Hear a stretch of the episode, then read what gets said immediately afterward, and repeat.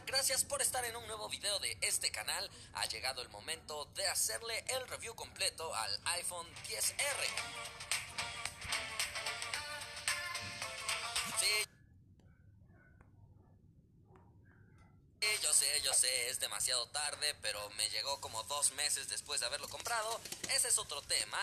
Esto tiene mucha importancia ya que es un modelo de menos costo que el original iPhone. No podemos decir que sea de bajo costo, pero bueno, es al menos un poquitito más accesible que todos los demás iPhones ah, de lo que estábamos acostumbrados. Pero también veremos algunas ausencias importantes. Ya de entrada en el diseño te estás dando cuenta que viene un poquito diferente. Los marcos son más grandes y más notorios, así que el diseño no es tan premium. Tenemos cámara para selfies de 7 megapíxeles, además por supuesto de venir con todo su sistema de FACE IV.